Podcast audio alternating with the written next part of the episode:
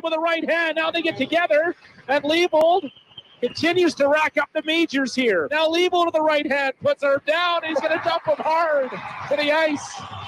Brady Leavold just loves to fight. Ladies and gentlemen, welcome. I played major, junior, and professional hockey. Throughout my teenage years on the outside, everything looked perfect. When you're hot, you're hot. Brady Leavold with his fourth goal of the game. And the Kelowna Rockets having a whole lot of fun tonight. Nobody knew I had been sexually abused at the age of five. I did everything to hide it from everybody. I submerged myself into hockey. That worked for a while until it didn't. Oxycontin led me to heroin. Heroin led me to fentanyl and everything else.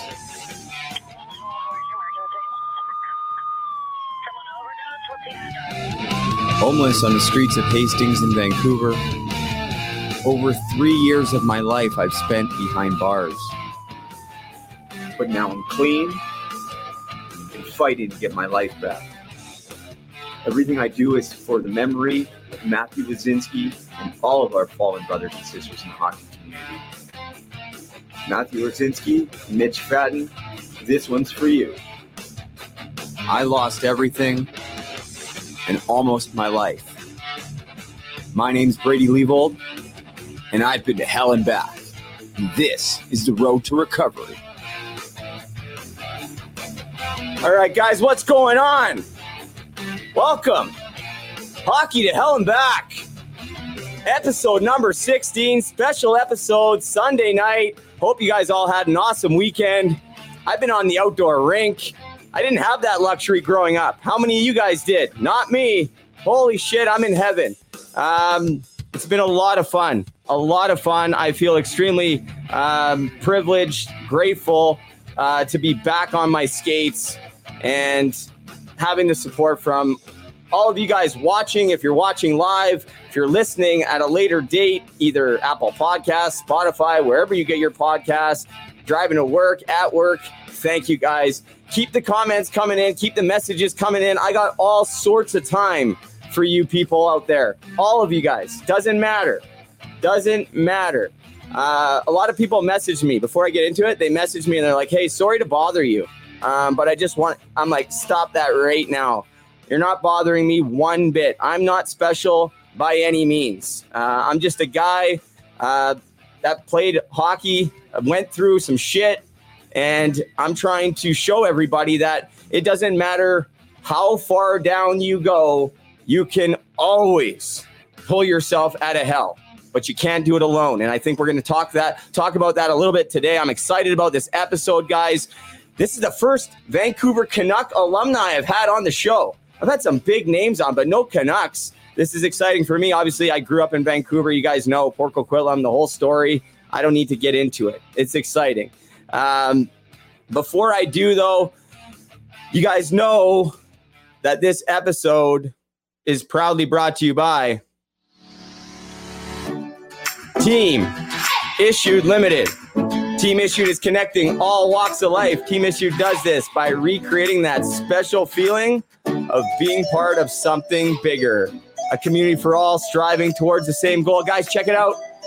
Teamissue.ca, promo code toe drag 15 to get 15% off your total purchase. Check it out. I got the crew neck on right now, black on black. I got the maroon team issued hat rocking. I say it all the time, but you guys know that's WHL alumni. My former teammate, Kelowna Rocket, Jesse Paradise. Thank you to Jesse. When I got out of jail, guys, I had no clothes. I had nothing. Started the podcast. He was my second guest. Now my whole wardrobe is either puck support swag or team issued. That's it. And hey, guess what? I'm fine with that. Uh, I love it. It's a great brand. Um, thank you, Jesse. Hello, always to you out in Manitoba. Um, quickly though, before we get rocking here, guys, I got to give a special shout out, of course, to Susan Cook, everybody in the household, Jason, Ange, what's going on? I know you guys are listening upstairs. Thanks for putting up with me on a daily basis here. Um, it's uh, it's I, I have no words for it. It's uh, it's been extremely nice. Uh, I feel better than ever. The only thing that uh, I'm striving for right now is getting Taylor and the kids into a place, and uh, I know that's going to come in due time. So, guys, thank you for all your support. I have people uh, out west house searching out here in Muskoka for me, sending me ads for houses and stuff. Um, thank you, seriously, because um, it's a grind right now. I'm not going to lie. And that is why I'm so excited for this episode. That is why I'm so excited for this episode because you're going to hear it in the intro. Um, I talk about it a little bit. I also want to say thank you to Sandra Murray and Mallory Clark, who they've rescued me and puck support along with Susan Cook, but uh, they've uh, they've both been working extremely hard behind the scenes, especially Mallory. Sandra's been with me for a long time, and she's been like Brady. What the hell's when are we uh, when are we gonna get this thing rocking? Well, guess what? Mallory came on board and she's killing it. Um, hello to William, Mallory, Chase, and the rest of the kids down there in Phoenix. Um, not Phoenix. It's actually Surprise, Arizona, but I just say Phoenix, like I say Vancouver instead of Port Coquitlam. So, thank you. All your hard work is greatly appreciated, not only by me, but by the entire hockey community because we are going to change lives. There's the new logo, guys. I know it's small in the middle of the screen, but that's the official branding. There's the new puck support logo. I'm going to bring up the puck support warrior logo later, and I'm going to talk a little bit more. Um, but without further ado, guys, let's get right into episode 16 uh, with Dave Scatchard. I'm going to, uh, you guys know how this works. You guys watch, you guys know how this goes. Uh, I'll be back in about five minutes with Dave Scatchard. Guys, enjoy this intro, little backstory uh, into the episode as always. But seriously, thank you for joining me if you're watching live. I uh, I'm one grateful human human being today. So thank you guys. Um, I truly appreciate it. Enjoy this. We'll see you in a few minutes.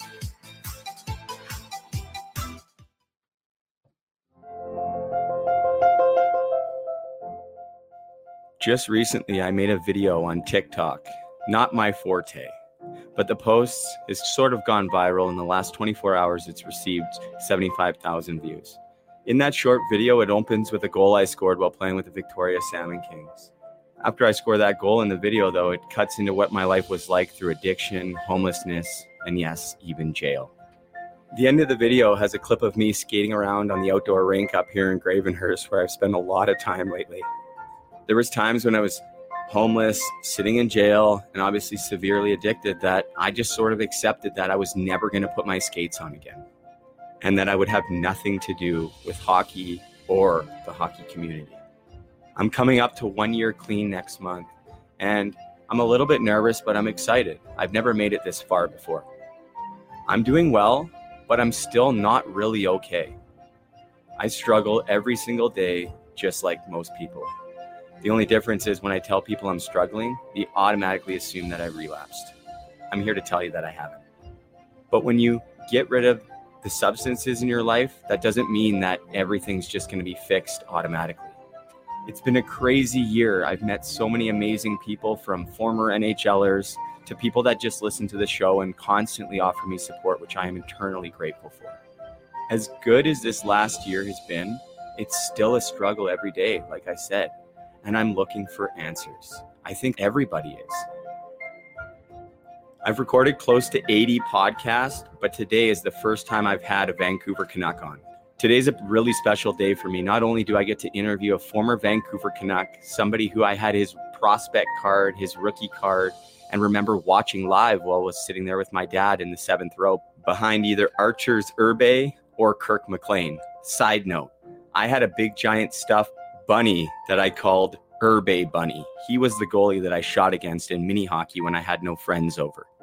Dave Scatchard was drafted by the Vancouver Canucks and had a lengthy NHL career, but I'm actually more excited to talk to him today about the Dave Scatchard Peak Performance Program that he's established and that he's utilizing to not only help himself, but to help so many others. And I know it's going to help me as well.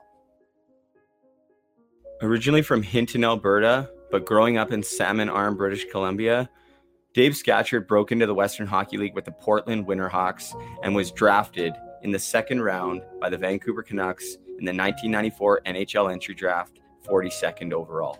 Like I said, I can still see the card that I had of him after he was drafted. Scatchard played 11 seasons in the National Hockey League, compiling 659 games, 128 goals, 141 assists for 269 points. Scatchard quickly established himself as a reliable two way forward in the NHL. The Canucks traded Scatchard in 1999 to the New York Islanders, where he spent four and a half seasons, recording two career high 45 point campaigns in 2000 2001 and 2002 2003, respectively. Following the 2004 2005 NHL lockout, Scatchard signed with the Boston Bruins. And after 16 games, he was traded to the Phoenix Coyotes. This is where I find the first record of a recorded concussion. And that's what we're going to talk a lot about today.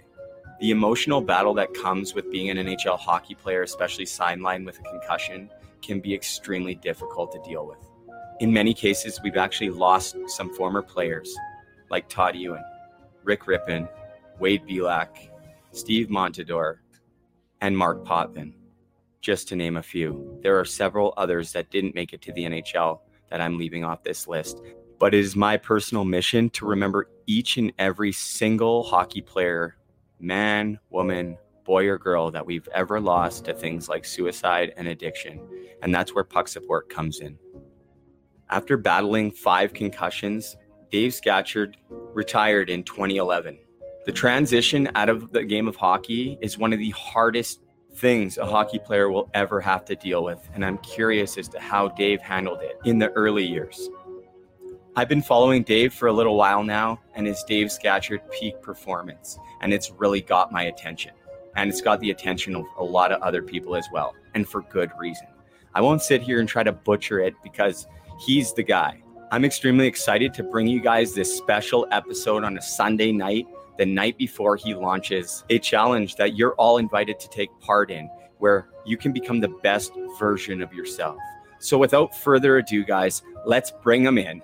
Somebody that I looked up to as a kid. I used to watch him in warm up alongside my idol, Pavel Bure. All right, guys, who's ready to get inspired? Let's do it. Episode 16 featuring Dave Scatchard.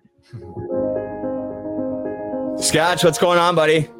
Awesome, buddy. I got, I got to get you to do all my intros. That was nice. hey, man, I appreciate you taking the time to do this. I don't know why it says episode 15 on that picture. I uploaded the wrong one, but hey, it's episode 16. It doesn't matter. The conversation we're about to have is what really matters. And, um, you know, I we've never spoke uh, except for the the what the ten seconds before we went live, and uh, but hey, we're both hockey guys, and and we both it sounds like we've both been through the ringer, maybe at different spectrums, but um, lots to talk about today, Sketch. But um, before we get into it, I just want to get this out of the way. What kind of guy was Pavel Bure? Honestly, did you get Uh, along? yeah, no, Pavel was uh, Pavel was always amazingly nice to me. Um, he took me under his wing when I first came in. Uh, you know, was he the most social guy or go to hang out with all his teammates? Not really. Um, he was kind of a loner. He kind of hung out with uh, Gino a lot. Yep. Um, he liked the young guys for some reason. He always liked hanging out with the young guys, but uh, he wasn't really like a super like team guy where it's like, hey, let's bring 25 guys out together. Like Messi, Messi was like that. Pavel Yeah. was kind of like, I'm going to go do my own thing. I'll catch up with you guys in a bit. Yeah. So, you know, that's just honesty. And Yeah. I have nothing but, you know, Pavel was nothing but kind to me. One of the best players I ever saw in my life. Um, Yeah.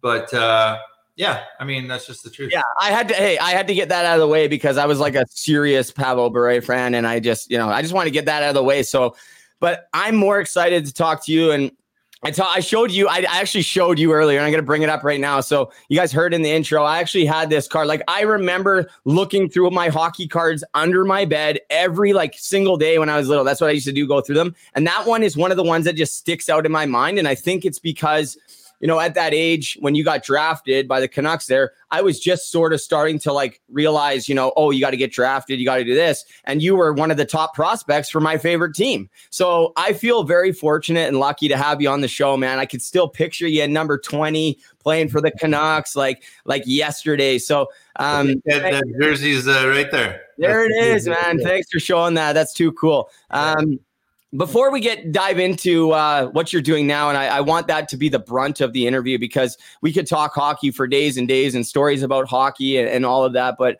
uh, my podcast is more more about you know sharing the you know the strength and hope of uh, people's stories, whether it be hockey players, coaches, or whatever. And obviously, you've uh, you've come out and and really kind of opened up about your journey and you're inspiring others. So before we get into that, I want to talk to you about your experience in the Western Hockey League. What was that like for you? Because I'm a dub guy too. I played in Swift Current Kelowna. Um, and I thought it was, I'll be honest with you. I'll just say this. I thought it was awesome when I was playing there, but I didn't really like, I don't know. I just never trained. I, I just, I was so mentally ill and stuff with everything that I'd gone through. But looking back and, and sharing stories over the past few days, I realized that I was actually treated pretty poorly by the veterans as a rookie. And I don't want to get into that. That's not about this, but I just wanted, I'm curious as to what your experience like was playing in this uh, historic Portland Winterhawk organization. Cause um, I mean, it doesn't like that's one of the most storied franchises in the dub. It's so funny because, like, you know, when your first uh, wishes don't come true, sometimes there's a reason for it. So, for some reason, my dad um, thought that the Medicine Hat Tigers would be a great place for me to play. And like, I literally had no idea about junior hockey. I watched the Kamloops Blazers because uh, I was in Salmon Arms, so I'd go watch the Blazers play, and they were an amazing team. But um, for some reason, I thought that I wanted to go to Medicine Hat, so I started to go to all these camps, and I have like tons of camp stories. I've actually just wrote wrote a book. It's completed. It should be coming out in a couple months, so that's nice. going to be really cool. And I'm telling all these stories, but um, as far as Portland goes, I remember I was at um, Medicine Hats camp and I thought I had a chance to get listed. Back then, they didn't have the draft, so they liked you, they'd list you, and then they would have protect you. So they could only protect so many people. That's that's I, I, didn't get drafted either. That's how I broke into the dub too. Same way and same sort of story, but I'll save that for another time. Keep going, bud. Okay, yeah. So I'm I'm I'm there and I'm going and I and I'm saying, um, wow, uh, you know, I had a great camp and they're not really inviting me. They're not promising me that they're going to invite me to main camp. And I had been invited by the Winterhawks to go to Sherwood Park, Alberta, and I was in Medicine Hat, Alberta. I think it's like an eight hour drive or something like that, and it, through the prairies. And my dad went in there and said, Hey, are you guys going to list Dave or bring him to main camp? And they're kind of like humming and hawing stuff. He goes, Okay, see you later. We're going to go to Portland. And I drove to Portland. And the crazy, this is the craziest thing. So we get in the car and we had a Caprice Classic car, one of those long boats. I yeah, remember, yeah. And hockey gear in the back. And my dad had just been exhausted. He worked. We went, drove all the way to Medicine Hat from Salmon Arm, which is a long drive. And then he like, uh, you know, we had two days of training and or, or you know mini camp or whatever. And then uh, whatever for whatever reason, it was late at night. It was like eleven o'clock at night, and we're driving. And he goes, "I can't keep my eyes open." He goes, "You got to drive." And I was 14. I didn't have a, learners. I didn't have anything. and I'm like, what do you mean? I don't know how to drive. And he's like, just aim your car down the middle of these prairie roads and just keep the yellow line in the middle of the car. So we had lots of buffer on each side. I'm like, Dad, are you serious? Like, I don't know how to drive. I was so freaking terrified. He goes, just start slow and then speed up. And I kind of thought he was messing with me. I kind of, kind of thought he'd reach over and correct me when I like almost go in the ditch. No, he was out cold. He just couldn't keep his eyes open. My dad grew up on the farm, so he thought everybody should be able to do this stuff. I remember just like praying, like, please don't get me in an accident. Let me get to um, Sherwood Park, blah, blah, blah. So we drive through the night. We get in middle of the night. I can't remember. I remember we spent many nights in our vehicle sleeping. We didn't have a lot of money growing up. But I think for this night, we, we had a cheap hotel. And um, I show up at camp the next day and I walk in and there's Brad Symes, who's just a big, tough guy, hairy chest, 16 years old or whatever, or same age as me, actually, like 14 years old, but he looked like a man. And then Jason Wiemer, who was this huge prospect that everybody was talking about.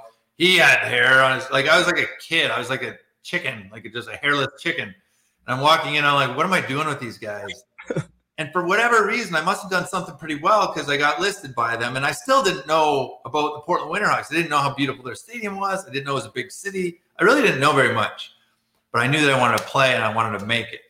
I could have got a scholarship. Uh, teams were talking to me about scholarships uh, um, to go, and uh, Portland offered me a really nice deal where um, if I didn't make it in pro, they'd give me like quite a bit of money. Like it was like twelve thousand or fourteen thousand dollars per year that I played with them towards my schooling later, American dollars. So that's Yeah. that's decent money, and it wasn't like I think Jason Wiemer had like twenty five thousand dollars a year in his thing. So like that was a nice security blanket, and I I knew I could always go back and get my school. And my dad was a originally a teacher, and then worked in the coal mines, so he valued education a lot. And so did I. But yeah, we ended up going to Portland, and I mean, the first year I, I barely made the team. Uh, crazy story about that. And then um, the second year, uh, I was I think I was captain of the team or something like that. So I ended up being captain of that same team that I was just barely made.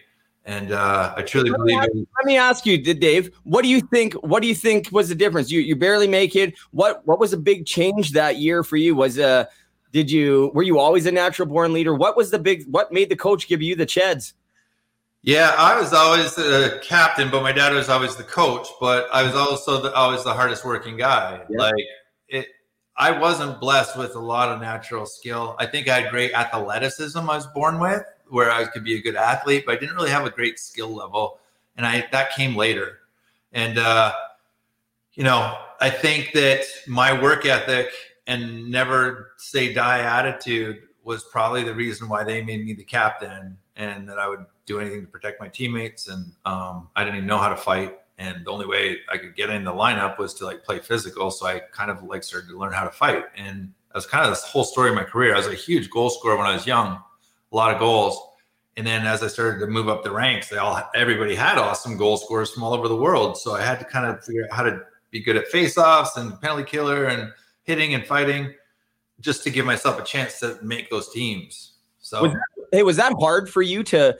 Because I, I talk about this is something that I just started to realize in the last maybe eight to nine months. Not that like and really think about it because for me, I always focused on points, right? Like goals, assists. We could we could win, and I could have played great, killed all the penalties, did whatever. But if I don't have an assist or a goal, I think I played shitty. I'm like, uh, what a wasted, like, uh, you know. And then so same thing as I moved up the ranks and stuff, like I was never able to reshift my focus and be like, okay, well, like I fought a lot, but that was just because I was an angry guy and I just stuck up for my teammates. It wasn't because I was trying to to you know prove to the coach or anything. It was just natural instinct. But Yeah. I was never able to, you know, be like, okay, I'm not going to be a Pavel Bure, Alex Ovechkin, goal scorer, first line, second line guy at the next level. Um, maybe I should learn to block shots, be a better penalty killer, work on my uh, work on the walls. Like it's the little things, the little intangibles that make guys um, either make it or not make it. And I've seen a lot of guys get drafted in the first round, like early first round.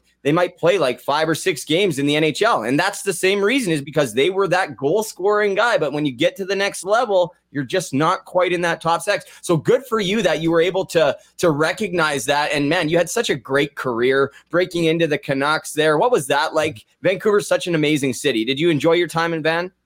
Yeah, man, it was probably the the best way I could have ever started because a lot of my buddies from Salmon Arm went down to UBC to do school. So like, you know, they're at UBC. I'm playing for the Canucks. Like they're calling for tickets every day. I'm going up and hanging out at the pit or whatever the bar is up at UBC, and I'm buying 25 cent shots for everybody, thinking I'm the king of the world. You know, and it was, it was fun because they're my my childhood friends. Yeah. Um, my mom and dad lived in Salmon Arms, so they could come down quite often. I had an amazing roommate in Mattias Ohlund and then Peter Schaefer. Um, Okay. And uh, yeah, they were they were my boys, and um, you know some of my best memories of my life. I had no responsibility. I was a single guy. I enjoyed the city. I enjoyed all the amazing people there. I was treated first class. I still am to this day as a third or fourth line plumber. There, they still treat me amazing. And uh, a funny story.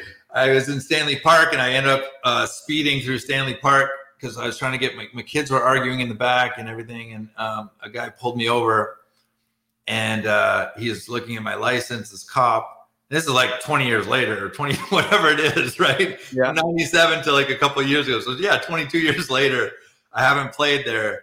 And the guy looks at my license, it's Arizona license, and he's like, Are you the hockey player, Dave Scatchard? And you sure look like him. And I said, Yeah. And he goes, Listen, just slow her down a little bit. I'll let you off with a warning. And my daughter was in the back seat with her iPad filming it, and she thought it was the coolest thing ever because she never really got to see me play or have any of the I like that.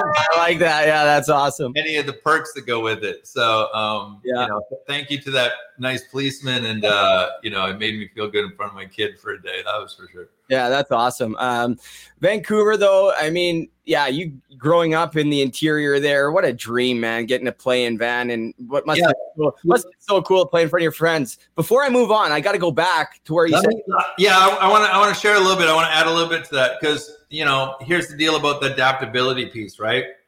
Um, is uh, Lonny Bohonos had just scored like 60 goals in the minors, right? And Yeah. he was a superstar. We had tons of goal scorers. We had Larry Courville, who they were courting, and uh, like all these guys are really talented. And I was up and coming, and I could bang and I could crash, but I remember going to uh, a scout called Ron, Ronnie Delorme, and I said, Yeah. Ron, Yep. he was a huge fan of mine. I think he helped me uh, them pick me, and he's a Western League scout, I believe. And he said, "Hey, Sketch," uh, I said, "Ronnie, how do I make this team?" Right before camp, and he goes, "We've got Pavel Bure, Mark Messier, Trevor Linden, Marty Gelinas, um, all these amazing players." He listed off like nine goal scorers, right? And he goes, "We don't need you here to score goals. We need you here to be energy. We need you here to hit. We need you here to protect the guys like Pavel Bure and these guys.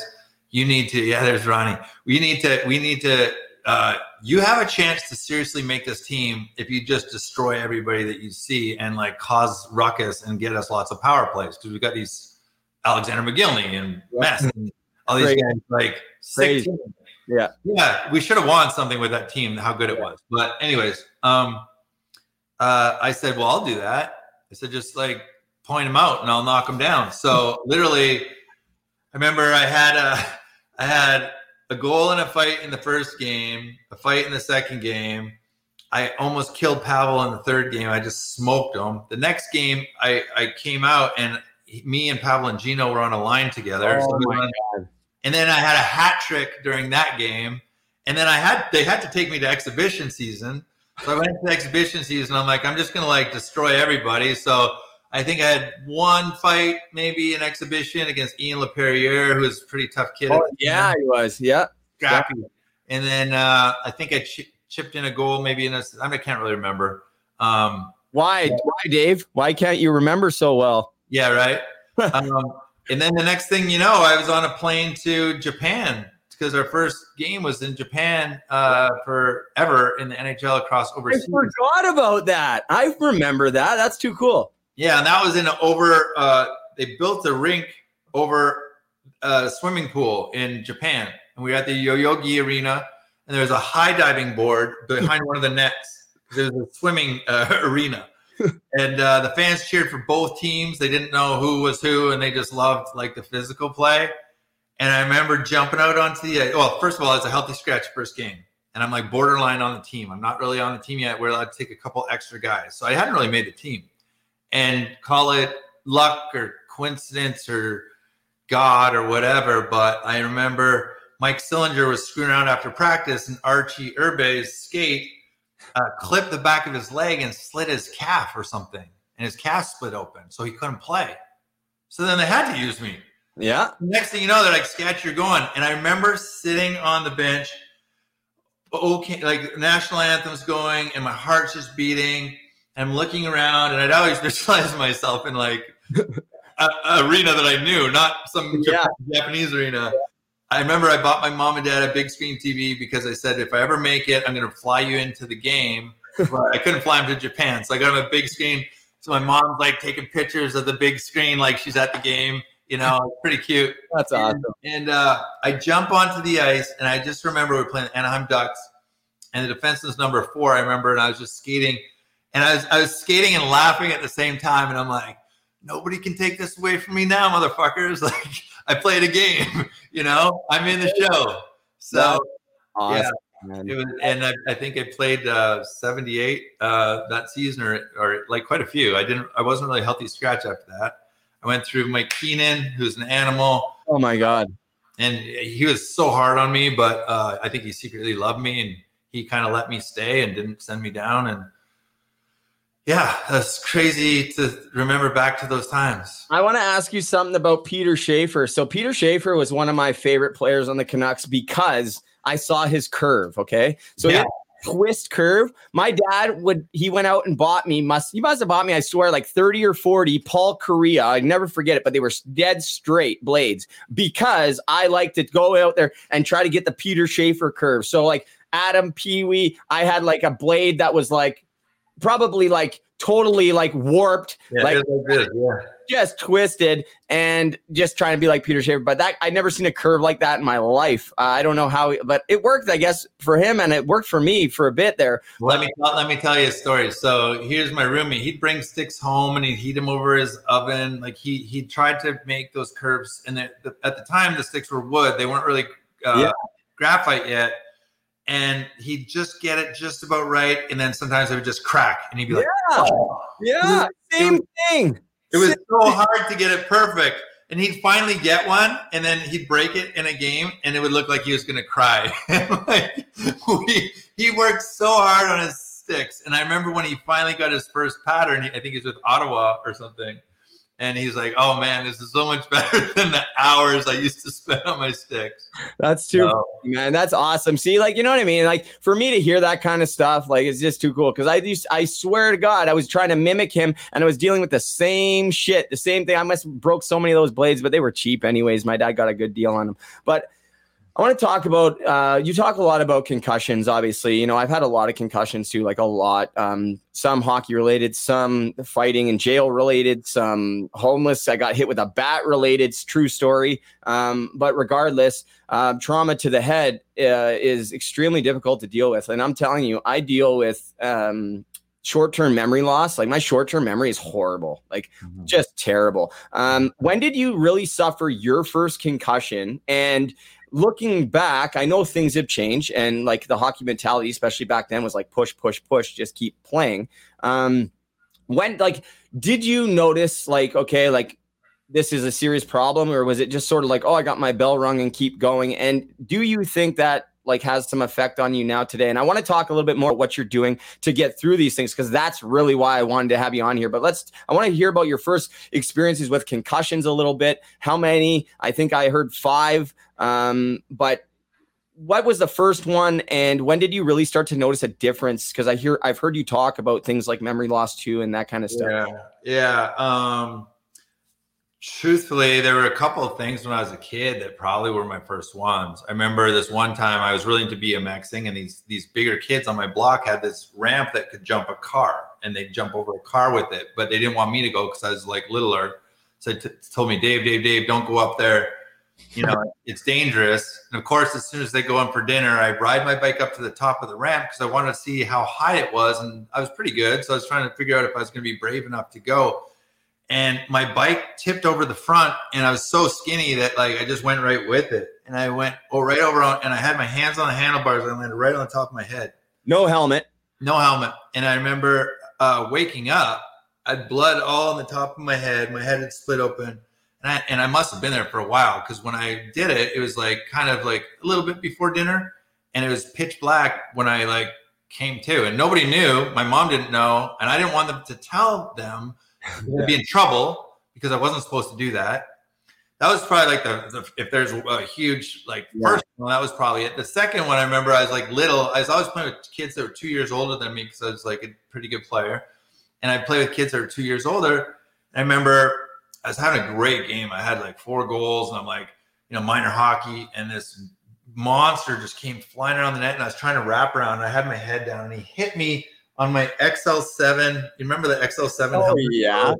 Yeah and it dented the mask. It broke the mask out of the helmet and smashed it on my nose. My first broken nose I had, and I was like, I was probably like eleven or something.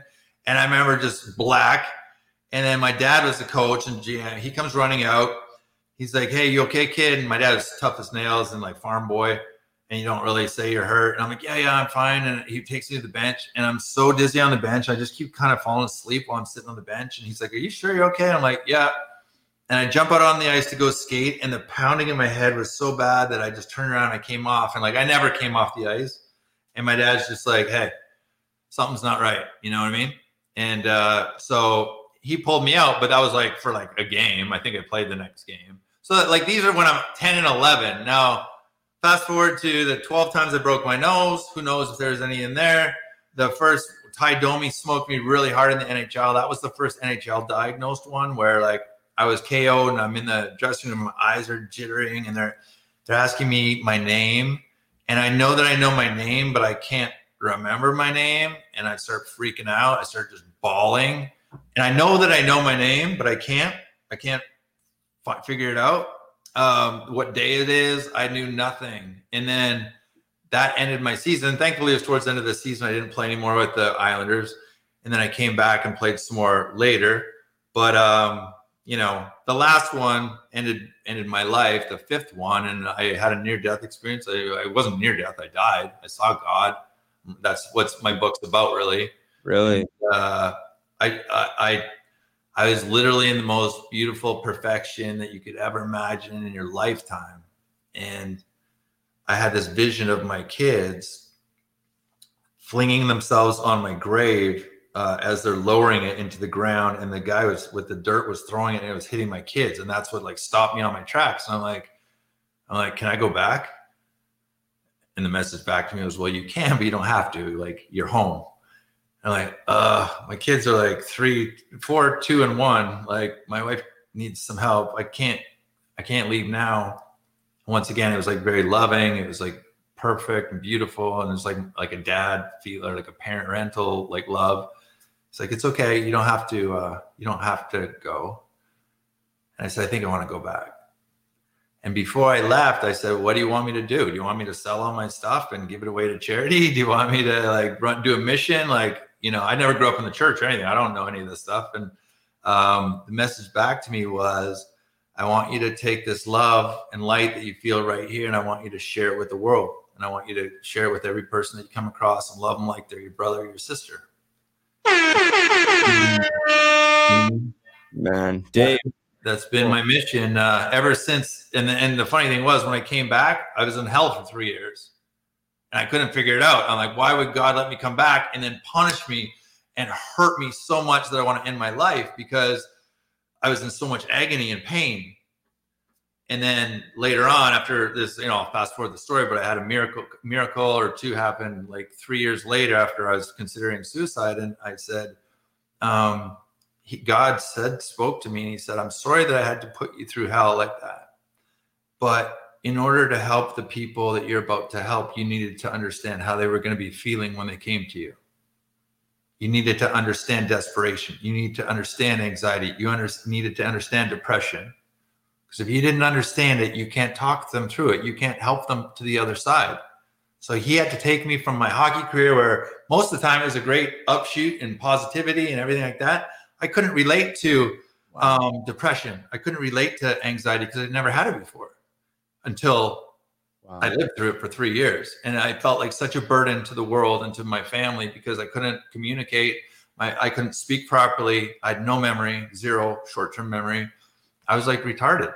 And uh, I know that's not politically correct to say, but No, no, it's whatever, man. It's it's man, it's honestly, Dave, like you're sitting here and you're speaking to me, man. Like I went through obviously I went through like 10 years of addiction. This isn't about me. People know about my story on listening to my podcast.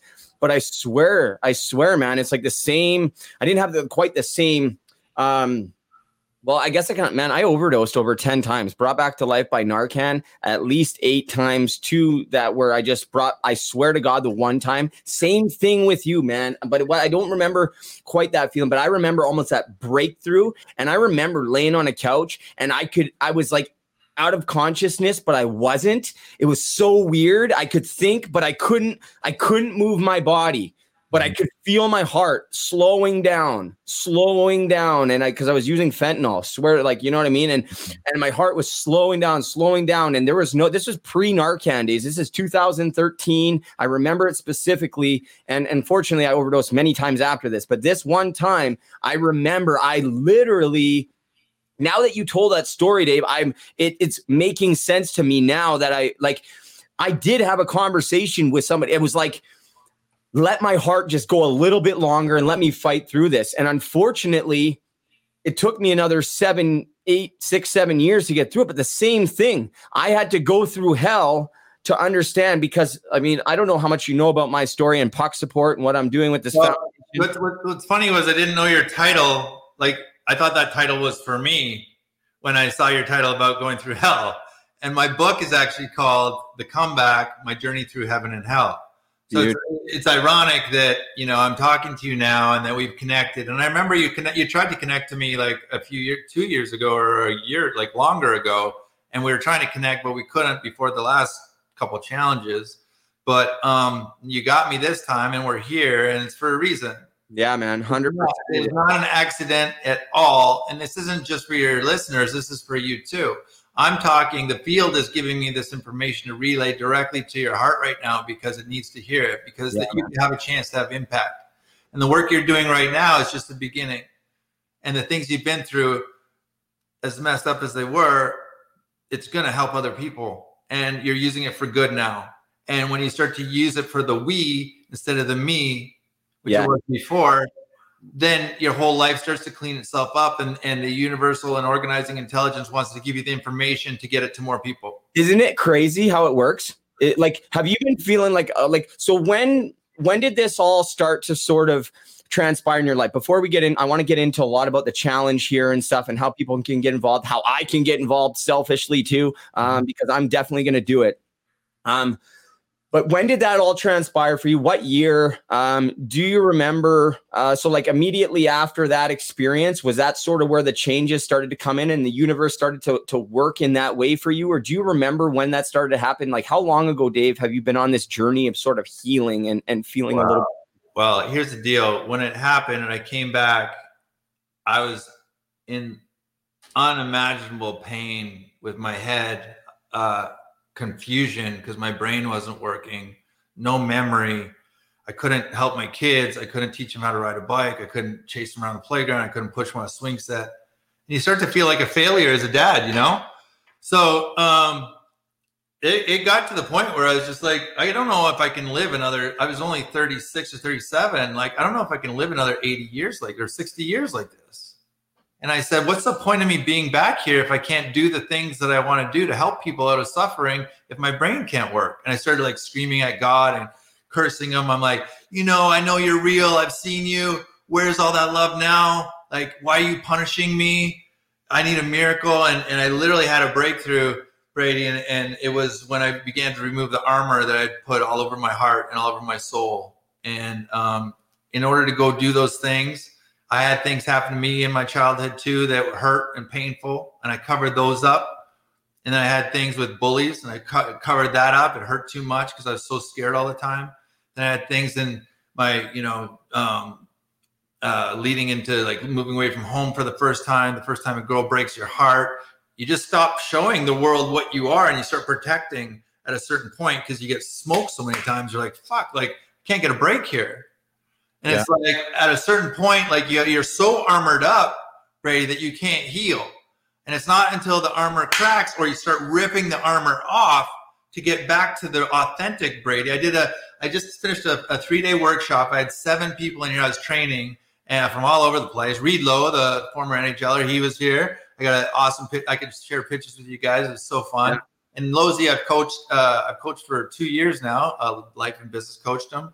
He's got a salon. He's got a beverage company. He's uh, working with the Blues alumni, um, but he wants more training. And I, after the injuries, after the Mayo Clinic for three years, I was in hell. The Mayo Clinic said, "Sorry, Dave. There's nothing we can do. This is you're just going to be permanently disabled." And I'm like, "What?" like you're done with me like nothing's fixed yet and i made a mission to do whatever it takes to explore to see if i could heal and if i couldn't heal then we just call it a day. Unfortunately. And i didn't really I, I didn't go and do anything crazy and buy a gun or do anything like that but i was like having this this logical conversation with myself that if this stuff doesn't work itself out or I don't see a miracle or God doesn't prove to me that if I didn't just didn't imagine that whole scenario, then like I I'd rather be out of everyone's way than be a burden is how I felt. Yeah, yeah. I, I know the exact feelings, man. And like, so that's the thing, right? So like, there's a lot. Like, we've lost a lot of guys in the hockey community. Um, former NHLers, but I've what I've done, Dave, is I've um I spent the last six months like really uncovering stories that guys that weren't in the NHL as well, and it's uh, I'm building the list to put on the website, and it's it's actually really scary um, mm. uh, to to know that so many guys felt like you did and like I have, and I feel so lucky that I made it through. And I feel even more grateful that I've been able to connect with you because I just made a post. You saw me with my phone. This is the best podcast I've done. I've done close to 80. This is the, uh, like I've never been so in tune with a podcast and listening. Like I always listen and I, and they're all great podcasts. No disrespect to any of my guests. I've enjoyed every single one and we've had some unbelievable conversations. But on a personal level right now, I am uh, like a, I am just like listening. And um, I like, man, I just, I am so inspired to keep going and doing what I'm doing and get like, you know, involved into what you're doing, this challenge. And I want to talk about that here in a sec.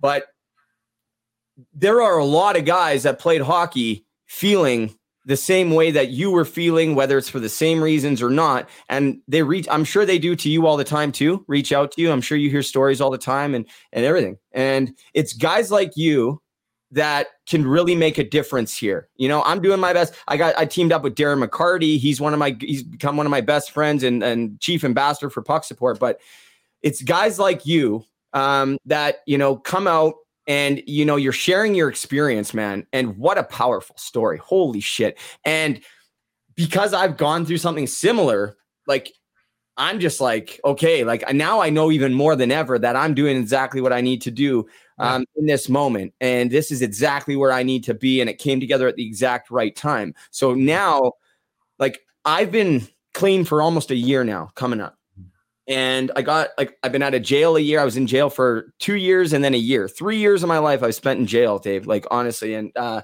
I was like same with you. I was down. I was like, man, I'm a burden to everybody. I'm a burden to society. I'm causing like you know I'm wasting money in the courts. Just everything. My kids I hadn't seen. My my dad I burned him for like a hundred grand, like no joke, and just did some horrible shit. So I was like, I'm just done. And I still even though I'm not using drugs, I still have days where I feel like that. So, what is your like, where do we go from here? What worked for you and where did you start? And then we can get into where you're at now, Dave.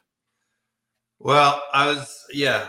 Um, after the Mayo Clinic, uh, I, I, uh, I knew I had to do something else uh, because uh, I wasn't going to accept that diagnosis. And um, so I started to travel the world and learn from the best in the world about everything. And at first, I couldn't even be in the rooms because they were so loud and the lights were bright, and it was like really troubling.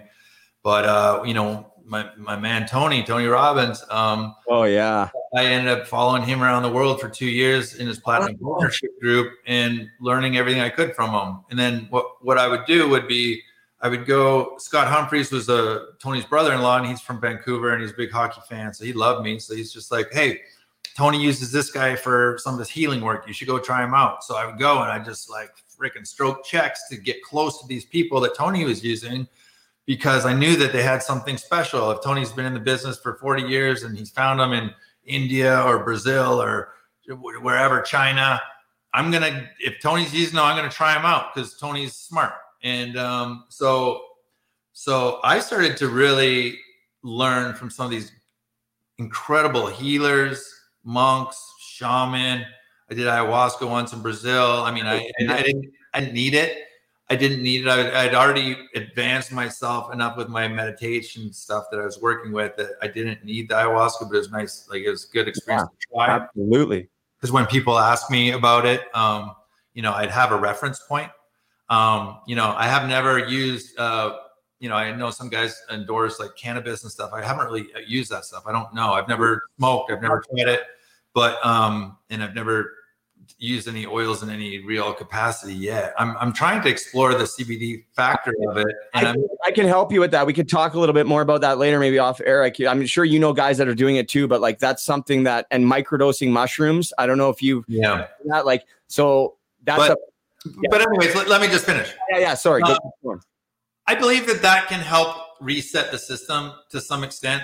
Like I'm not d- dis- disparaging it at all. I'm just saying that I found a natural way to do it. It took me it took me years and traveling around the world and working with the best people in the world for them to like help me manipulate the energy into something different where I could actually receive.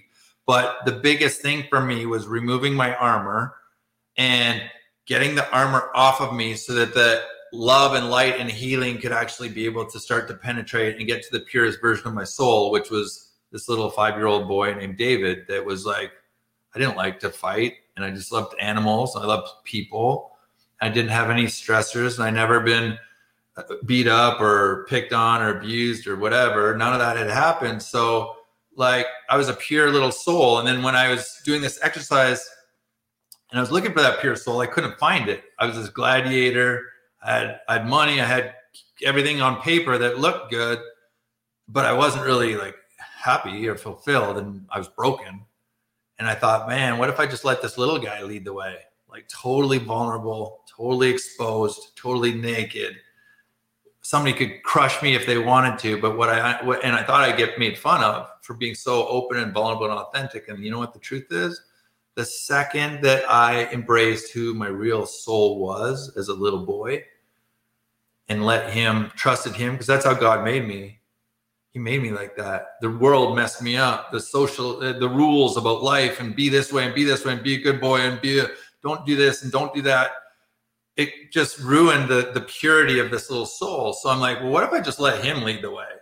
And I thought I was going to be made fun of. I thought like people would think I'm crazy or whatever. And the exact opposite happened, Brady. I felt like I was literally protected by light. People were drawn to it. They'd be like, "What's he doing? Like, how's he so happy all the time?" Like, how come he's so relaxed all the time in the midst of chaos? And I truly believe that because I'm living the life that I was originally designed for and not this fake life that like, yeah, you know, and, and, and, and I'm not discounting my time in the NHL. I'm so grateful for it. And the armor that I learned to build up to be fearless. I could run through this wall right now and not feel a thing, but I couldn't feel anything else either. I'd rather be able to feel everything when I want to feel it. And here's the problem: I, I, went so high, I went so blissful. That's why I said I didn't need the ayahuasca. I was like connecting to organizing intelligence and God again, and and I was being able to communicate. But the crazy part was was I wasn't sharing it with anybody. I was kind of like learning it and new to it. And Tony called me out and he said, "What are you doing?" I said, "What do you mean?" He goes, "You're like a monk in your cave." And I said, Well, I'm still healing. And he goes, Fuck that. He goes, Get out there and help people. You don't think you could help somebody right now, Dave? And you're sitting on your ass trying to get like perfectly healed and get your logo right, get your LLC set up and get your coaching certificate and all this. He's like, No. He goes, There's thousands of people in this room that could use your coaching right now, and you're screwing around because you're selfish. And I'm the least selfish person ever, but he knew the button to press. He's like, You're selfish because you're not sharing this with other people. He goes, You need to share these miracles and these gifts with other people and be completely honest and be completely real about it because that's what people love about you. I said, Done. That's when I became a coach that day. Wow. So, what day is that, Dave? How long ago? Oh, gosh. Uh, 2014, maybe. Okay. Um, and and I started out helping pro athletes. I was working with some NHL guys, uh, minds like with mindset stuff. But the problem was um, I was really great at it, but they didn't need any of the other stuff. I love the whole package. I love coaching about health. I love coaching about wellness. I love coaching about spirituality. Like some of these NHL guys are like, hey, dude, just make me play better. that's all I want. And that's great. And it pays the bills, but it, it wasn't my passion. Until they retire. Yes. Amen. They retire. Yeah. Amen. And and trust me, I've reached out to the NHLPA. I've told them, hey guys, I got a challenge going on. It's free. Just bring people out. I think they've sent one guy over, and there's hundreds of guys in the program. I'm like, every fucking guy should be in this thing. Pardon my language, by the way. No, no you're good. You're good. Fuck, say whatever you want, bud. No, but uh, here's the thing: is I'll do one apology and then I'll explain why I do it. Okay, when I'm in flow, when I'm downloading information, I don't want to get in the way by being politically correct. Okay. Like if it's truth and you're supposed to hear it, I just want it to flow and I don't want to worry about the language that comes out of my mouth. So, you know, sometimes that language will actually fire you up a little bit and to, to get you like leaning in and listening a little bit more because it's like not normal and it's not the same bland, boring crap that you hear from everybody else.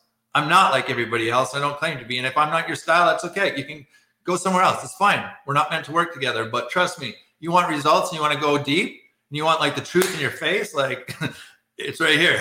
I'll tell it to your face. And you know, I had some. I was with these five amazing, seven amazing people this weekend doing this thing in my house, and I brought them to my house because I can't do it in public. Yeah, Lozy, amazing guy, biggest hearted soul guy ever. And you know what? He's been through the ringer and back, and he's freaking getting it dialed in. He's managing three businesses basically, and I was just giving a little help and support on that. And he he's in love with it. He goes, "What you're doing is so amazing." He's like, "Thank you for letting me be a part of it." I'm like, "Are you kidding me? Like, you lit up the room the whole time you're here.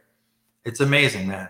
I'm I'm like so take I'm just blown away. So I want to know how like because I know I've read I've been doing my research. I do my research, but people listening, uh, watching right now, uh, tell them how they can get involved and what it's going to entail because I know it starts tomorrow.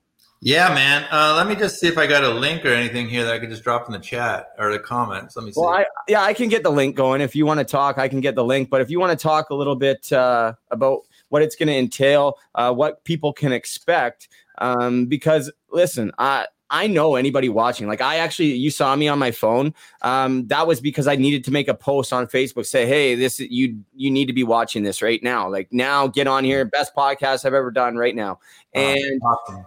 No, I'm, I'm not even just saying that. I think you could tell, like anybody that's watched my podcast, I think they're going to be like, holy shit, you were really engaged in that one um, because I am. Uh, but I'll, I'll have the link and everything in the description. After all that, I'm going to make a post. I'm going to clip out these. I'm going to take the time to clip parts of this podcast and make a little video. And I'm going to like really try to get people to do this um, because, man, like I can just see like, if you're watching this right now and you don't want to take part in this challenge, like the people you've worked with, the time that you've put in, your personal experiences, Dave, um, coming through. And this is a, a little backstory about my podcast name, Hockey to Hell and Back, like you brought it up. So it was actually originally called Hockey to Heroin: The Road to Recovery because I was a I remember heroin. that. I remember that. Yeah. So I actually was, you know, a couple people are like, "Hey, maybe change the name," but I was like, "No, no, not changing the name. That's my name," and blah blah blah. Well, my personal coach, Pete Fry, he's the goalie mindset guy. He's he's um, he just he always gets me fired up. Pete. He actually came up with the name Hockey to Hell and Back, and he said, you know, every single hockey player and most people um, can relate to being in some sort of form of hell and back, but you, my friend, are. Uh, you're like the pro like this is exactly why this is the why it's called a podcast and look at your book title i'm sorry if it sort of coincides but it's not it doesn't the same it's like just to me it's like it's like divine mm-hmm. like intervention or whatever you want to call it um sorry i'm gonna get the link i'm just so into this conversation people but uh what's it gonna entail how long is it dave and what can people expect yeah, man. So it's super easy. Uh, you know, I don't want to. I guess I don't want to date the podcast, but uh, if if if it's just us right now, it's January 11th. It's tomorrow morning, 7 a.m. Pacific. We're going live, and usually it's an hour, hour and a half, uh, and then we shut it down, and we go Monday, Wednesday, Friday, Monday, Wednesday, Friday, Monday. It's okay. totally free. I don't really hold anything back. If I have a one-on-one coaching call, it's a uh, make guys making 10 million a year, and I'm coaching him. I'm coaching them basically the same fundamentals that I'm going to coach you guys. And the thing is, I know there's people on this challenge that will never buy a Dave Scatchard program or do any of my stuff ever. And I'm so grateful. Like I'm so happy that they're tuning in because it'll save their life. It'll help them. I get these texts, I get these emails every day. Oh my God, I wanted to buy your thing. I couldn't afford it. It was like so many, like what, it was the biggest change in my life. I'm just so proud. I'm hanging out, you know, like stopping drugs, stopping addictions, um, like finding happiness, uh, relationships, um, health and wellness. So basically, over each day, I coach on sort of a different topic, and we go like, um, I've got some really cool downloads and things that like I've like visualized and seen that we give away um, including this thing called the champions map, which is this diagram that I totally saw in one of my meditations. I do really deep meditation work. Yeah. Um, and those are gifts that were given to me and I'm just supposed to share with people. I had literally coached on it with our with our group today, that exact thing. And people are like, holy smokes, like um, so uh, what does it entail? And here's the deal. if you miss one, or if it's if you're trying to get on the lives and for some reason you miss one, we've got a hub over the course of the two weeks that it's spread out over. So you can go back and watch the videos again. You can make more notes. You can, if you miss a show, you can go back and watch it. So you're gonna have two weeks to basically get through seven episodes or seven trainings. And um, you know, this year Jeremy Roenick's like found out uh, what I'm doing, and I said, Jr. I said I filmed some documentary stuff I was doing with him, and I go, "Would you mind sharing any of those stories with my guys on the challenge or my girls on the challenge?" And he said, "No, absolutely. What do you want?" And I said, "Well, what do you want to do?" And he, I told him the whole premise of the challenge. He goes, "You got me for like one session, like whatever you want." And I said, "Cool. Like you'll talk for like an hour." He goes, "I'll talk for two hours if you want me to talk for two hours." And you know he's got a fire in him and i think he's he's got a little bit misunderstood from um just whatever like Media. people that don't know him they just don't know him. and he has got one of the biggest hearts you'll ever see in your life I've listen before to sorry to cut you off. Quick story about Jeremy Roenick. My one of my best friends growing up, Ned Lukacevic, drafted by the LA Kings um, from my hometown. He's been on the show. He told me when he came back from LA's camp when JR was there, he said JR was the coolest guy he's ever met in his entire life in the dressing room dancing the music the whole nines um, just an all-around great guy so that's i just wanted to share that plug plug ned and jr in there but yeah man that's he, so he's gonna is is jr taking part in it? is that what he's is that what you're saying right now yeah yeah he'll be on there um i can't tell you which episode but he'll be he'll be coaching with me on one of the episodes that's that's awesome that's come on come on so you know uh I had some pretty cool people on the last year too. two. Losey came on and spoke a little bit because we've been working together. I had a couple actor, uh, an actress that came on last time. Um, we got some cool people that have helped, and all they do is really just like reinforce that what we're doing is is really powerful and it works. And uh, you know, I'm just grateful that I'm getting to be the messenger and I'm in the middle of it. A lot of this stuff isn't mine; it's things that are flowing through me. Uh, as you know, I when I talk, it's it's I'm I'm kind of feeling what's going on in the field, and it's just relaying through me, and it's almost speaking directly to you, um, the listener. So, yeah, I mean, we got three thousand registered as of tonight. Uh, who knows how many more in the next 24 hours? But um, you know, it's gonna be a party. It's gonna be fun. Well, you're gonna have one more registrant right now because I'm gonna be doing it. I I I already kind of I, th- I think I might have already registered, but I don't think uh I don't know if 100% if I did because I was just waiting to talk to you. But I'm no, there's no question that I'm going to do this. And I'm really hoping my girlfriend Taylor can take part in this because I think, Yeah. Because I think she could really, um, you know, she's obviously dealing with some stuff of her own. And, and this is, uh, again, this isn't just like this is a hockey based podcast, but this challenge is for everybody. Like, let's go, guys. Like, how many people right now watching um, are obviously there's a lot going on in the world with COVID. Mental health is is running rampant. Addiction is running rampant. People um, are struggling financially, emotionally, everything. Why wouldn't you take part in this challenge? There's nothing else going on. What do you have to lose? The only thing, like, I feel this is the way I feel, Dave. For people that know about this and don't take part in this, like you're you're shortchanging yourself. If you if you've never tried something like this, take the take the what what is it? A few hour like this is will ch- I I've done sort of similar stuff like this, but never where like I've tried it in the past, but my mindset has never been where it's at today. You know what I mean? So I would, it was sort of like I would go do it and I'd get inspired for a day, but then nothing else outside of that had changed. But here's the thing people that come into this challenge, if whether, uh, if you're watching on my show, you feel free message me um, i'm going to be doing it. Uh, i'm going to be talking about it uh, on so i would love it if people listening right now watching right now um, you know for for me personally do it with me. Do if you're a fan of mine do it with me. Let's talk about it. Let's share our experiences. And dave i would love to bring you back on after the challenge is over so that i can actually tell you my personal experience uh, and how it you know affected my life. I'm so excited. And i'll tell you what i've been waiting and waiting and waiting to do one of these okay for a long time i've actually seen stuff you know similar stuff but you know nothing that it was like oh maybe that's cool maybe i'll do that but i've never done it but now it's like Let, I'm blocking out. You tell me when the times are. I'm blocking everything out. It doesn't matter. Do you want to know why I'm blocking it out? Because where I'm at right now, Dave, in my life, I came from here and now I'm up here. But I'm sort of just like, what am I going to do to get here and and to get my mind up here so that I can get pushed through those those barriers and I'm already telling man, you just have a way, and and like you said earlier, people said like you know you got something going. You do. You have that charisma. That there's there's something there, man. Like you're a real genuine person, and I think like you said, and I say it about myself too, is like I'm not like everybody else. And when I say I'm not like everybody else, I'm usually referring to everybody else in the hockey community, uh, hockey player wise. And, and because I've sort of same with you, five year old Brady, that's that's what I want to get back to, you know, because at five years old, I'm sexually abused. And then all of a sudden, boom, armor starts going on, right? Armor starts going on. You start hiding things. I start hearing slanders at school about gay and this and that, and see these kids that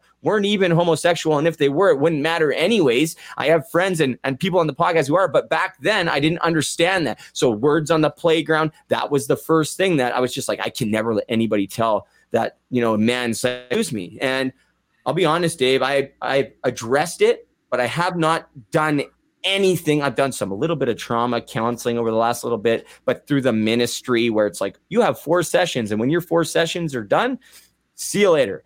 Um, so that's we'll what get more, we'll get more done.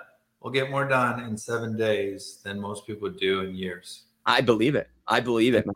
Okay, so I think I think that's probably a, a, pretty good place to end it, unless there's anything else you want to say, Dave. We've been going for over an hour. Now that I know, like, we have to do a part two. We have to do a part two. I want to do a part two. Listen, I'll do a part two, but you got to do all seven sessions. And And here's the deal: you play full out. Everybody on this call, we're gonna all agree that we're gonna play full out, and we're gonna like give it everything we got. We're gonna tell our truths. We're gonna like divorce those old stories. We're gonna move from those other things that were holding us back. We're, they're just gonna be gone. We're gonna be pulled to the future. I wrote this quote. I heard this quote for one of my clients while I was listening to this other training, and it was so crazy. It it said, "You're about to be instead of being liberated from something, you're going to be liberated to something." Okay, I love it. I love that. I love it. And what if this challenge happens to be the bridge for all of you out there? If you're ready to leave this shit behind and move on and get on with like some more positive energy people, higher level group, uh, we're raising the vibration of consciousness. Can you imagine 3,000 of us on fire tomorrow? It's gonna be ridiculous. So, what I want you guys to do is literally just give yourselves this gift because if it's not if it's not today, then when it's gonna when is it gonna be? No like, shit. It's not doesn't cost you any money, so that excuse is gone. I took that away from everybody. So like literally, if you want to make excuses about your life and why it's this way or that way or not the other way, that's on you. That's not on me. That's not on Brady. We're we're gonna do what we're saying we're gonna do. And if you want to join us, we'd love to have you. And I will high five you. I will celebrate you. I will shot call you out. Everyone that's listening on this podcast when we come on for round two. Brady will have a list for me. I'm like, hey, Jim, Frank, Joe, Sally, Susie, thank you for joining me on my thing. We'd love to hear. I love it. Hey, I want to before we go. We're not in a rush here by any means. I, it's my show, my network, our network. I we could talk all day. Um, but I'm I'm actually, to be honest, Dave. The reason why I kind of want to go is because I want to start clipping parts of this podcast. I want to get on a live and start blasting it on my social media because people need to hear this. Um, I was I was excited before the podcast, Dave, like I was, but my level of excitement went from like here to here. You talk about Tony Robbins. I uh, I I love Tony Robbins. You know, talking about getting in that peak state. Nobody in the last year has brought me up to the level of like getting me fired up like this um, as much as you have. And that's no lie. I don't pull any punches. I don't fucking lie. I don't need to lie. I don't need to fucking lie to anybody anymore. I can't even lie to anybody. If, you know, I would still sit, I wouldn't sit here and say, no, Dave, I'm not excited. I would still say, hey, you know, yeah, it looks good or whatever. I would say, but I'm legit like, let's go. Like people need to, people need to f- fucking do this. Like this, what are you waiting for? What are you waiting for? Like, like you said, if not now, then when. So I want to get to a couple. Let's see if people have any questions out there before you go. Um, we'll we'll bring them in in the comments. I know there's a couple comments to get to, but I just want to open it up to a couple questions. If anybody, oh, we got D- this David Walter Carlson just registered. All right, David, thanks, buddy. there we go. Um, we'll hold him to that. I'm in. So uh, we got another one. I'm in. Rosalie's in. And Dave, of course, says, excellent. We're in. So uh, if anybody has any questions, there's more comments, but some of them don't come through all the time. Oh, I got a question for you. Here we go. From David Carlson How do people discover their authentic selves? What's your best advice? And I'm gonna I'm gonna give you guys an answer. You want to fuck join the challenge for fuck's sakes. You want to find your authentic self. Dave, what you what's your suggestion? Um, well, a, a, lot of it has to do with um, you know finding that point in time when when you were free, when yeah. you're free to think your own thoughts, when you're free to play with your friends and your animals, and you hadn't um, been trained yet by society on what's right or wrong or what's good or bad, and you just were you just were you. You were the way that God made you and the way that God created you. And He placed you on this earth to play and have a good time. He didn't place us on this earth to go around stressed out or to go around angry. That wasn't how we were designed. So, who did that? And how did that happen? That's not us. That's not even reality. Somewhere along the line, there got to be some programming in our hard drive that just was like a virus or something. Yeah. One of the things we do is we create a new operating system. So we've got this older operating system that got a bunch of viruses in it. It's like we literally bring in a new laptop, we put in a new software that's Mac whatever, 10.10, whatever it is, and it's fresh and it's clean. It's got all this new space and all this new bandwidth where you can download everything that I'm going to be teaching you over the next few days into this new system. So this is a clean system. It's not even attached to the old system. It's a different system.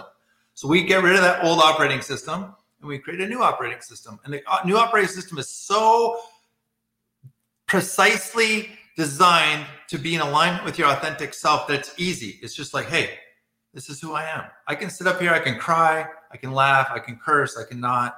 And it's just who I am. What you're seeing it was what you're getting. If you met me in real life or if you met me on the screen, it's the same dude.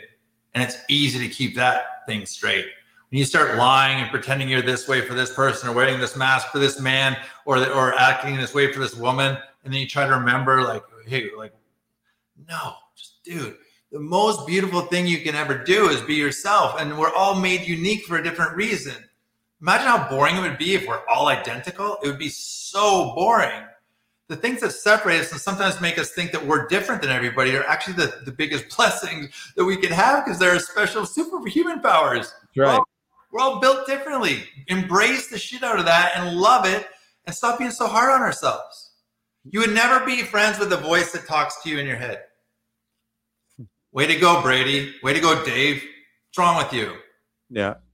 You never be friends with somebody that talks like that. So why would we let ourselves talk to ourselves that way? That's such a great point. I've never ever like I've never even thought of that. That's I know that's why I'm a great coach. Right out of your life, you'd be like, "Fuck right off!" Like I don't, I have no time for you. But then you're you're doing it to yourself. I, I, man, I do it all the time. I call myself stupid all the time, out loud, but more so in my head because of my memory and stuff. That's this negative self talk, which is like positive self talk is so powerful. But the second you start bringing that negative, it, it's like it's like heaven and hell, right? Like it's just it's that that difference of finding uh finding that balance, but like man i honestly dave i'm actually so excited because i've been waiting years and years and years to meet um, someone that can inspire me and guide me the way that you're that i know you're going to. I know it. I, I can feel it. I feel it in my heart dave. Like i feel it in my heart man. And i'm i don't know how many people have told you that. I'm sure i'm not the first and i know i'm not going to be the last. Um, i am so 7 7 a.m tomorrow pacific time. Yep. 10 a.m eastern. Nobody message me. Don't call me. Don't bother me tomorrow at 10 a.m. Eastern. I'm leaving my phone outside in the snow for all I care because I'm tuning out, but tuning in uh, to this challenge. And guys, uh, hold on. We got, uh, I will play full out 100 breakthrough Dave Carlson said, Hey, Brady, I'm a pretty balanced guy. LOL. That's a little joke. David's uh, a good friend of mine out in uh, St. Albert. I think David, right? He runs a skate shop out there. I always, Edmonton or St. Albert. I'm not too good at the ge- geographical locations, but listen, I really hope. So now, listen, you guys, before we go, these these people here. Um, oh, I gotta sign up. Derek Smout. Derek, thanks for joining. I've never seen you on the broadcast, so thanks for tuning in. I hope you, uh, if you're just joining the broadcast and you're just popping in, do yourself a favor when it ends. Go back about, well, listen to the whole thing, but the most important stuff probably started about half an hour ago. Um, that's where I'm just, I'm like, I feel like I'm floating right now, man. It's weird. Um, oh, Derek. Oh, Derek, I'm the producer of the final shot podcast, and Brady always kills it. And I'm loving this show. Energy is intense. I agree. Shout out to Derek. Thanks. Uh, hello to Tanner Wilshaw, the host of the show. I was just on it. Uh, sorry, Derek, I didn't know. Uh, I hope. Oh, Spruce Grove. Spruce Grove. Sorry, David. My bad. Um, anyways, listen. I wanted to say before I go off on my tangents, as I often do, whoever here, we got David and Rosalie, um, Rockstar Testimony. I don't know. Uh, you can I have that tattooed on my back, by the way, just to let whoever Rockstar Testimony is. Uh, 18 years old, up partying all night. Not the greatest decision, but hey, we get through it.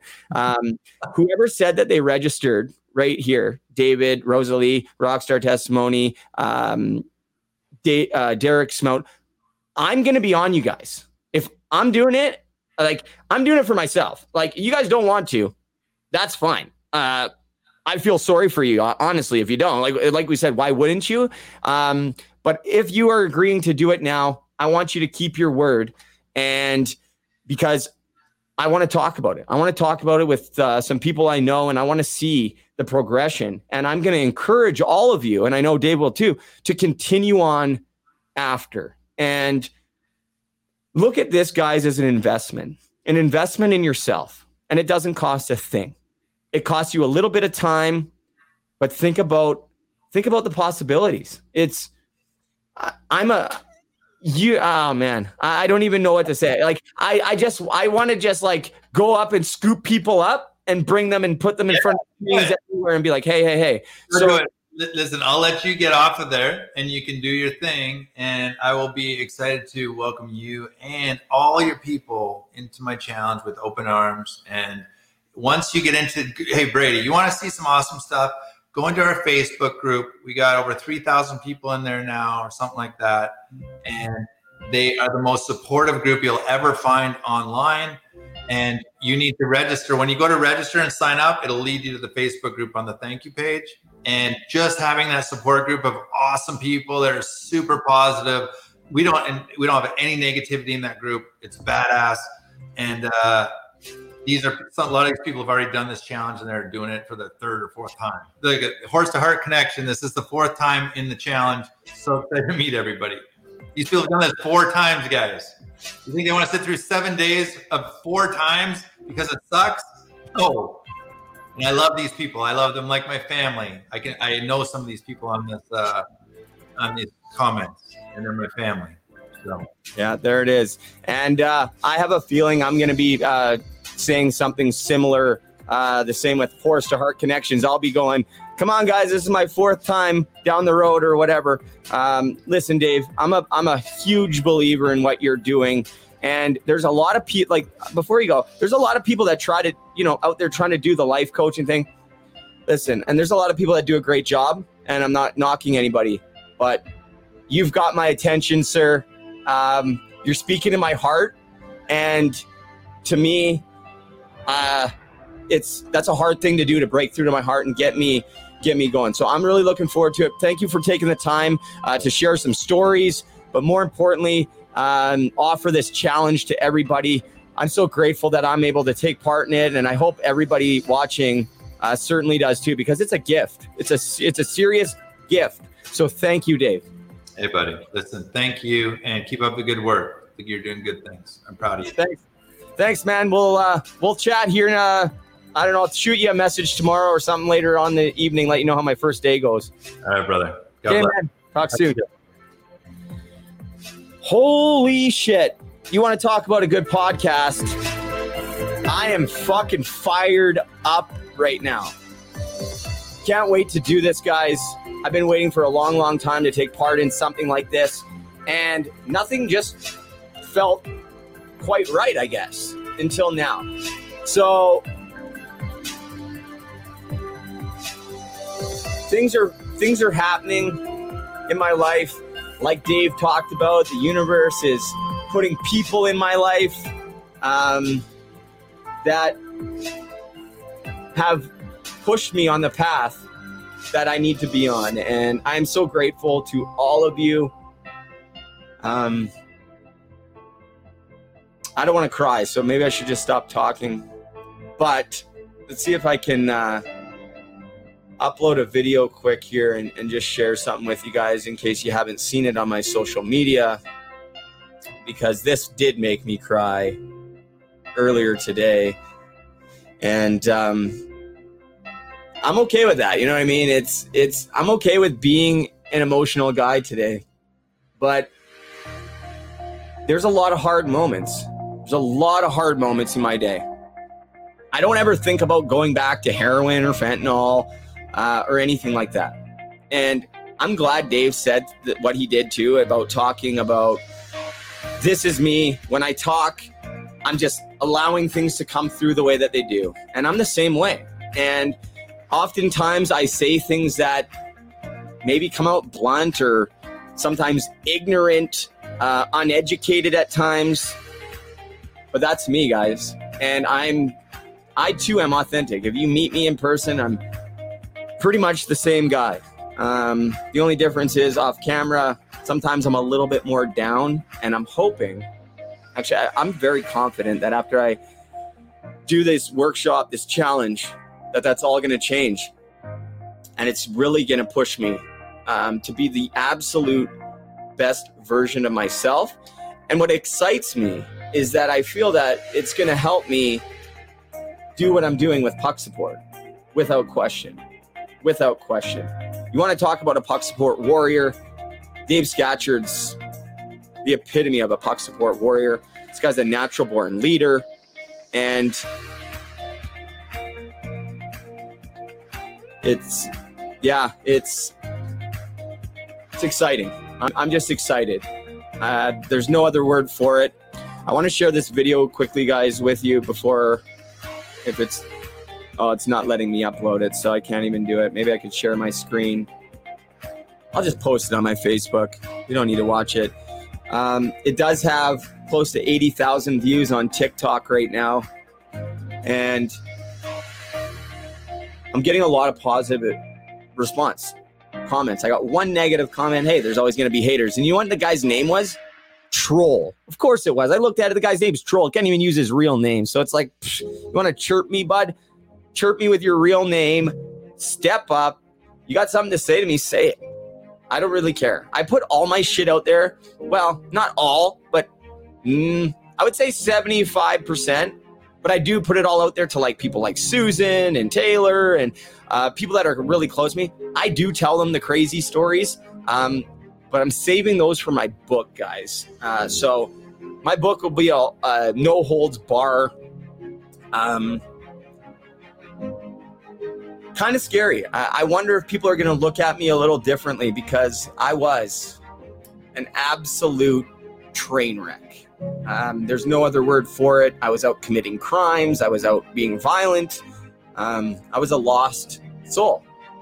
But what Dave Scatchard said today was, you know, you got to go through hell to get to where you can understand what the people you need to help are going through.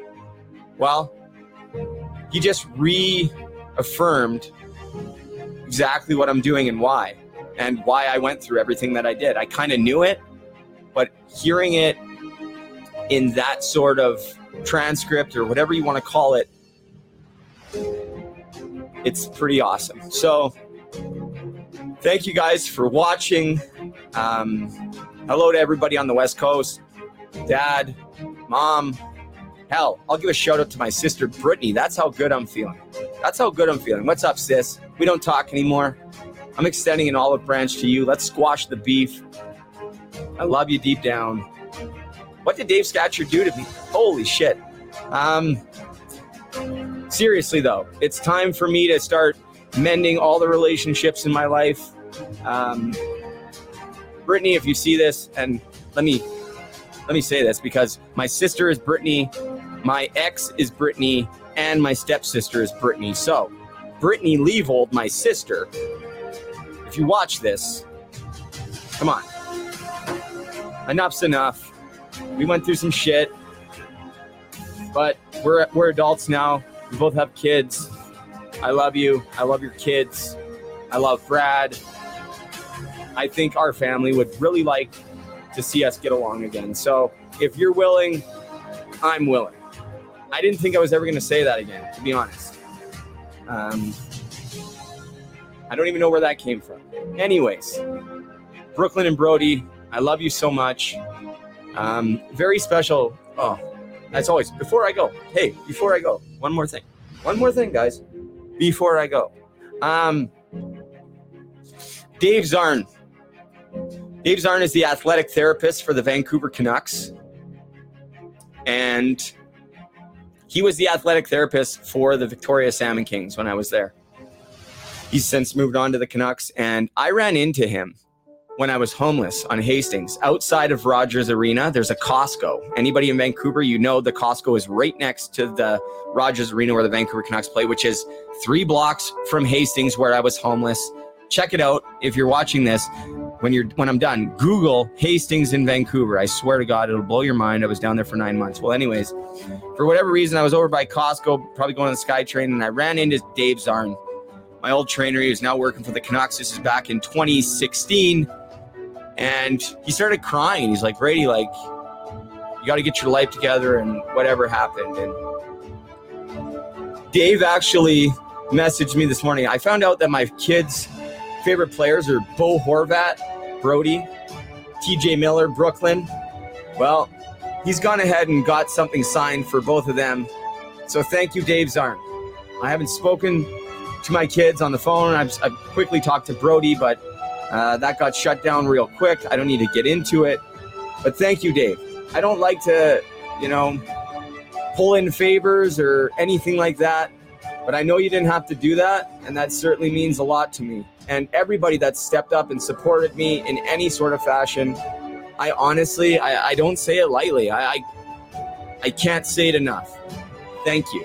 And thank you to the big man upstairs or the big woman or the whatever it is up there watching over me and you if you let if you let the universe in if you want to call it god or the universe whatever makes you feel comfortable start making the right decisions. You start hanging out with the right people feeding your mind the right information. And just for me sometimes stopping and thinking about what i'm really doing and how it's going to affect the people around me it's pretty powerful. I am a i'm living proof I've never really said this because it's like, oh, I don't really care that I don't really give myself credit for going through what I've gone through because it doesn't feel like it was me that did anything. It was it feels like there's another force guiding me. So but I am. I'm living proof that no matter where you are, no matter where you are right now, if you're an addiction, mental health, I've been to the psych ward five times, jail, three years, homelessness, close to a year on Hastings and in Surrey, back and forth. I always just say Hastings because that's where I spent the majority of the time, but Surrey was even worse. I'll tell you that. I'll tell you what, it was horrible. But never give up on yourself. Never ever give up on yourself. Do yourself the favor. Sign up for this Dave Scatchard challenge I'm going to post it in the description. I'm going to be blasting it all over my social media. Dave, thank you. Thank you for not giving up on yourself. And I'm pretty confident you're sort of in the same place I am is you're a little bit maybe maybe not a little bit, quite a bit ahead of me, but you're doing exactly what you're supposed to be doing you were never really supposed to be Dave Scatchard, the hockey player, in my opinion. I think hockey is just the vehicle that got you to where you needed to go. And it's uh, it's a privilege to have had this conversation with you. And thank you for offering this amazing gift to myself, to my family members if they want it, and to all of you watching. If you're listening this listening to this after the fact, reach out, find a way you can do the next challenge, whatever the case is, because I'm going to be talking a lot about this journey. I'm excited. I'm super, super excited. Pumped. So that's it. Big things for puck support. Big things for puck support.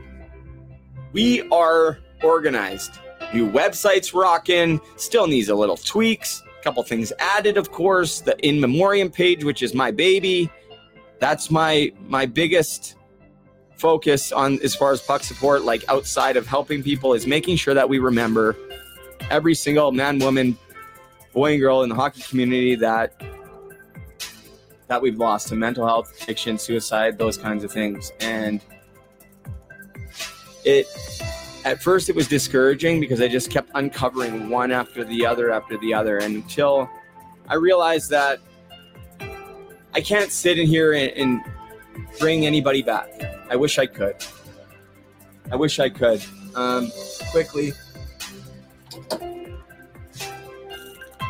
This is the Matthew Lazinski Memorial Plaque. You guys have seen this before. In memory of Matthew Lazinski.